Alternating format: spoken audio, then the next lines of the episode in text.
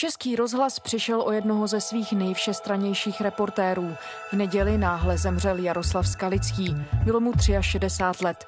Jako reportér, parlamentní zpravodaj, moderátor, ekonomický redaktor, komentátor živých přenosů a poslední dobou autor převážně historických příspěvků a reportáží ovlivnil několik generací svých rozhlasových kolegů. V dnešním dílu Vinohradské 12 vám nabízíme jejich pohled na Jaroslava Skalického i některé z jeho reportáží. Je čtvrtek 11. července, tady je Lenka Kabrhelová a Vinohradská 12, spravodajský podcast Českého rozhlasu.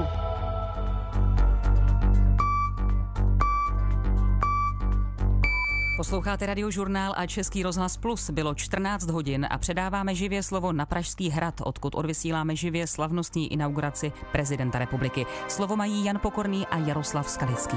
Hezké odpoledne z Vladislavského sálu Pražského hradu. Od 16. století je tento starobilý prostor svědkem nejvýznamnějších státnických událostí v historii naší země. Americký prezident Barack Obama míří do Prahy. Na rusínském letišti už na Obamu čeká asi 70 novinářů a mezi nimi i náš reportér Jaroslav Skalický. Jaroslave, jak to na místě vypadá? Tak na starém rusínském letišti vládne nervozita, jako vždy, když je nějaký let spožděný a neznáme přesný čas příletu. Ale podle posledních informací by to mělo být v 18 hodin a 25 minut. V pohotovosti jsou tady odstřelovači, kteří sledují letiště z ochozu na řídící věži. I další... Český rozhlas 1 radiožurnál Týden v Česku. Hladiny moravskoslezských řek připomněly katastrofální záplavy před osmi lety. Vláda uznala zásluhy německých antifašistů a omluvila se jim za křivdy.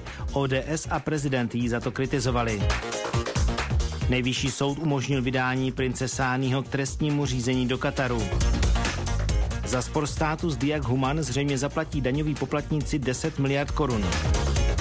U souhrnu nejdůležitějších událostí týdne vás vítá Jaroslav Skalický. Takže, od kdy pracuješ v Československém rozhlase? Myslím, že od roku 1981, od podzimu 1981. Myslím teda, no. Asi jo. No a co jsi tam dělal? No, tak jestli chceš ještě vědět, co bylo předtím.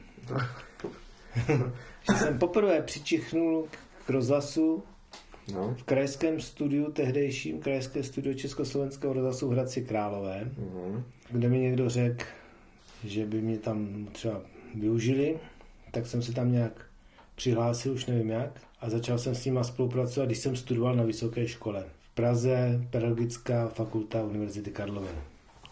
A bylo to dobrý, že jsem tam vlastně se naučil stříhat a byli tam dobrý lidi. A dělal jsem tam všechno možný. První rozhovor jsem dělal s ředitelem Krkonošského národního parku na nějaké konferenci o ochraně přírody v Krkonoších. Chtěl jsem pracovat teda pak v Československém rozhlasu, když jsem vystudoval, ale to mě nevzali, tak jsem šel na vojnu a po vojně jsem to zkusil znova a vzali mě.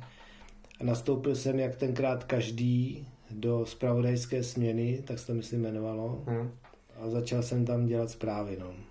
Začal jsem zahraniční, protože takový můj cíl byl stát se zahraničním zpravodajem Československého rozhlasu. To byla jako taková meta někde v dálce, nikde jsem o ní nemluvil, ale představoval jsem si, že bych to chtěl dělat. Mhm. Takže jsem začal dělat zahraniční zprávy a pak najednou přišli a ptali se elektrárna Dukovany, jaderná, rozhlas tam chce poslat svého zpravodaje na výstavbu elektrárny Dukovany. Tak mi to přišlo zajímavý, tak jsem se přihlásil. Ze stavby jaderné elektrárny Dukovany se přihlásil zvláštní zpravodaj Jaroslav Skalický.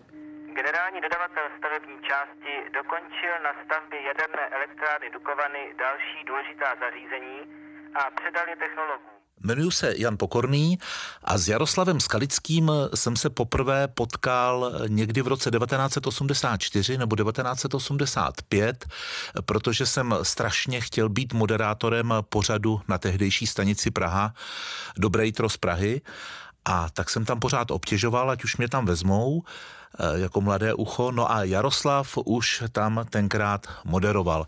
Tam to bylo bezvadný, protože tak, jak ten rozhlas byl samozřejmě jakoby politickou institucí a vysílal různé věci, tak my jsme měli takovou, bych řekl, výhodu, že my jsme nemuseli tyhle ty příšernosti moc vysílat, jo. Jsme dělali živý vstupy, jo, ráno. reportáže naživo vlastně, dobře připravený samozřejmě živý rozhovory, takže Tohle to bylo úžasný. Jarda byl v tomhle unikátní druh, že samozřejmě ta práce mu nebyla koníčkem, to byl pro něj taky styl života, za, za to dám ruku do ohně. Ale to byl člověk strašně multilaterální. On, když bylo potřeba, dokázal odmoderovat nějaký spravodajský blok. Když bylo potřeba, tak byl schopen se sebrat a jako létající reportér pokud byl nějaký výpadek třeba v regionálním spravodajství personální, tak on jel autem na druhý konec republiky a udělal tam odsaď nádherné vstupy z nějaké události, kterou jsme chtěli mít živě ve vysílání. On se mohl kdykoliv sebrat a odletět do zahraničí, vládl bezvadně angličtinou, dokázal dělat tam nejenom, protože pořád tíhnul k té ekonomice, v té ekonomické redakci taky nechal nezanedbatelný otěk, tak ale udělal i takové jako miniatury. Jo? Ty, ty, ty, ty věci, které dokreslují život v té které zemi nebo tu kterou událost. To je dár a u něj to byla taky hrozně velká píle a pečlivost. Datum jako téma. Datum jako mezník. Datum jako inspirace. 22. prosinec. Předvánoční čas roku 1989. V Československu uplynul měsíc od revolučních změn po pádu vlády jedné strany. Obava, že se ještě mnohé může zvrátit do původního stavu, však stále ještě existuje. Neklid je i v Rumunsku. 16. prosince vypuklo v Temešváru městě poblíž maďarských hranic povstání. Do vysílání Československého rozhlasu je několikrát zařazen telefonát zvláštního zahraničního zpravodaje z Rumunska Jaroslava Skalického. Kolegy novináři z časopisu Květy jsme dnes projeli z maďarského Maka přes Arad do Temešváru. V obou těchto velkých rumunských městech byl během odpoledne klid. Temešváru došlo dopoledne k bojům mezi vojáky a skupinou přívrženců bývalého Čaušeskova režimu kteří se skrývají po půdách domů a ostřelují obyvatelstvo. 22. prosince 1989. Jaroslav Skalický i hned po příjezdu z Rumunska přichází do živého vysílání pořadu Studio 7. Celé poslední dny se upírá pozornost světové veřejnosti k Rumunsku, k občanské válce v této zemi, která už si vyžádala tisíce obětí na lidských životech. Z Rumunska se na dnešek v noci vrátil i náš kolega Jaroslav Skalický. Vítám tě ve studiu 7, dobrý den. Dobrý den. Pověz mi, jak jsi se vlastně do Rumunska dostal? Já jsem se minulý týden připojil ke skupině československých zdravotníků, kteří na výzvu občanského fora a vedení záchranné služby Praha vyjeli do Rumunska s pomocí, s pomocí v podobě zdravotnického materiálu, léků a potravin. Byl velmi pracovitý, nezříkal se vůbec žádné práce a byl taková pevná záloha, prostě člověk, který to byl vlastně pořád a kdykoliv byl připraven cokoliv udělat. Federální vláda na svém dnešním mimořádném zasedání schválila státní rozpočet federace na příští rok. Podrobně o tom informuje Barbara Tachecí a Jaroslav Skalický. Brněnská verze státního rozpočtu je federální vládou odklepnuta. Jsem Barbara Tachecí a s Jardou Skalickým se naše cesty protnuly eh, hned na začátku 90.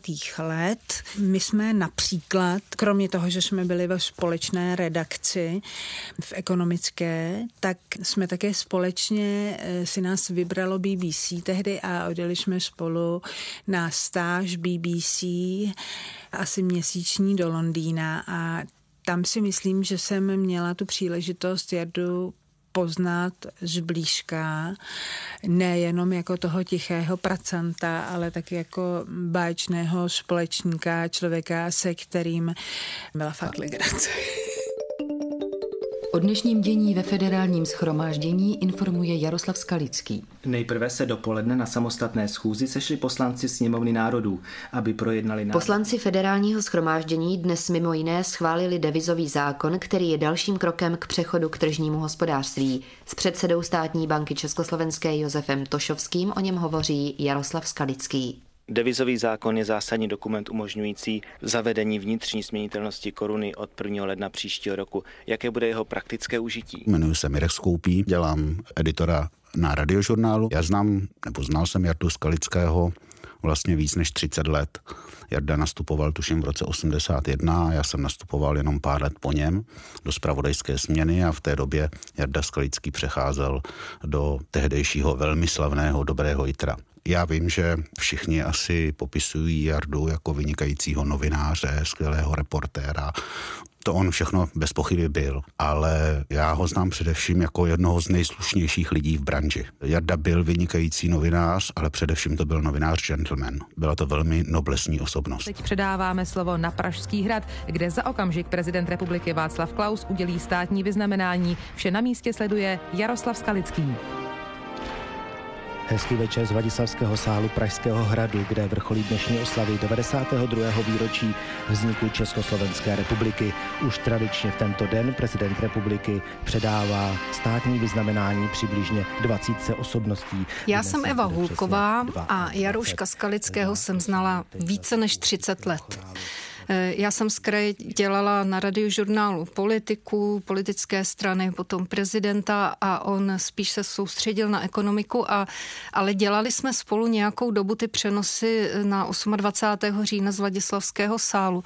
To byl hodinový přenos takové vysoce jako eh, významné státotvorné události, která vyžadovala eh, takový zvláštní přístup, jako určitou preciznost v tom výkonu reportérském. Přišli příslušníci čestné jednotky hradní stráže a přinesli historické prapory a zástavy armády České republiky. Byly mezi nimi i originální bojové prapory československých legionářů a prapory z doby první republiky.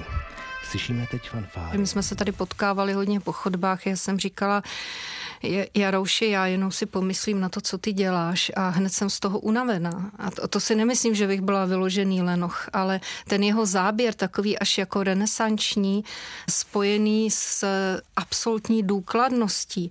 Jen si vezměte, že on ať dělal reportáž jakéhokoliv rozsahu od dlouhé po třeba tříminutové nebo dvouminutové, tak vždycky to mělo jako stavbu, mělo to hlavu a patu, byla tam myšlenka, byla tam ta úžasná práce s těmi archivními, potom později materiály, když se soustředil na tu historii. Taky jsem obdivovala všechno kolem letadel a letiště, jak tomu dobře rozuměl. Ekonomice samozřejmě. Ten záběr, a že to nebylo povrchní, takové to, ono se to nějak udělá, já mám talent, já to zvládnu, ale že tam byla ta neuvěřitelná, důkladná preciznost. Boeing nabírá rychlost na rozjezdové dráze. Náhle mu ale začne hořet pravý motor. Pilot start přerušuje a stroj zastavuje. Hoří! Prosím, zachovejte klid! pásy! Rozepínáme pásy a na palubě už propuká, i když hraná, tak přeci jen panika, protože všichni se snaží dostat co nejrychleji ven. Mířím tedy k přednímu východu a dostávám pokyny, jak po skluzu se dostat z letadla. Rychle! A jsem dole, tady dostávám pomoc. Jarda vyskakující z letadla. Při evakuaci do těch nafukovacích, uh, já nevím, jak se tomu říká, takový ty nafukovací klouzačky, uh, které letadla používají při evakuaci, tak jo, to je příspěvek, který mi chtěl. Hasiči vstupují dovnitř do letadla, aby pomohli cestujícím kteří nejsou schopni sami... Já se jmenuji Bára Kladivová, dělám v ekonomické redakci Českého rozhlasu a s Jardou jsem měla tu čest sedět dva roky v jedné kanceláři. Tak Jarda byl velkou inspirací už jenom těma obrovskýma zkušenostma, který měl. Já vím, že když jsem přišla do kanceláře a zjistila jsem, že budu sedět s Jardou Skalickým, tak jsem si říkala, ty jo, jako taková legenda, to, to je pecka, to, jako, to se budu moct učit. A je fakt, že um, hezky se stříhat reportáž tak zvukomalebně jako uměl Jarda, tak to je cíl někdy takhle pracovat. Dnes den 14. listopadu 1918 sestoupilo revoluční národní schromáždění. Zde byl rod Habsbursko-Lotrinský zbaven trůnu. Zde byla prohlášena republika Československá. On si uměl opravdu s těmi archivními materiály vyhrát velice pečlivě i co se týče toho mixu a toho sestřihu, jak to nádherně propojoval. To opravdu byl pro nás, pro ostatní velký vzor. Já jsem Jan Herget a s Jardou Skalickým jsme byli přes 11 let kolegové v domácí redakci. Všecka pouta, která nás svázala k dynastii Habsbursko-Lotrinské, jsou přervána.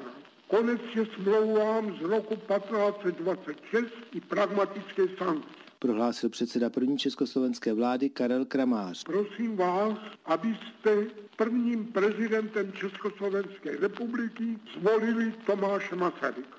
Volba Masaryka prezidentem byla zcela jednoznačná. Já si vzpomínám, že před několika lety bylo výročí zemětřesení v Arménii, které tam bylo v roce 1988. A já už ani si nepamatuju, jak jsme na to s Jardou přišli. A já jsem se od něj dozvěděl, že on tam tehdy byl. Můj pohled neustále přitahuje prádlo pověšené na balkoně domu v ulici Širokadze. Čekám, kdy ho konečně někdo přijde sebrat a nemohu přistoupit na to, že do desetipatrového domu už nikdo nesmí vstoupit. Tak je porušen. Ještě 7. prosince ráno by mě ve výhledu na tento dům bránil stejný panelák, který teď leží přede mnou v troskách. Neviděl bych ani na pouliční hodiny na křižovatce, které ukazují poslední minutu, kdy byl Leninakan ještě městem. Já jsem slyšel tu hlavní reportáž, kterou z toho tedy potom e, přivezl a vytvořil a za kterou také získal cenu e, rozhlasovou tehdejší obdobu dnešního festivalu Pri Bohemia Radio. To byla snad devítiminutová reportáž. A to je ještě ten trošku jiný způsob, než jakým se to dneska dělá. Chci muže nějak utěšit, ale slova zůstávají v krku. Vím, že mu nepomohou a připadám si tu jako vetřelec ve světě hrůzy, beznaděje a stezku. Kolem mne změť betonu, pokrouceného armovacího železa, rozsýpaných panelů dřeva, trubek a drátů. Beztvará hmota nářkem pozůstalých žaluje ty, kteří ji tady v seismické oblasti nechali vyrůst tak vysoko a ještě ji ošidili na kvalitě. Udělám pár kroků blíž a ze sutin mohu číst životní příběhy někdejších obyvatel domu. Tady leží slovník a vedle učebnice dějepisu. Kousek dál promáčklá konvice na čaj, dětská hračka. Kdy popisuje to, co vidí kolem sebe. Těch respondentů tam mnoho nebylo, protože to byli lidé opravdu silnými emocemi zasažení. A on to vlastně zprostředkovával přes sebe, jo? že e, tam byly pasáže, kdy e, mluvil o tom, co ho tam děsí, jak, jak to pociťuje, že mu jde mráz po zádech a stačilo mluvit jenom o tom, co vidí.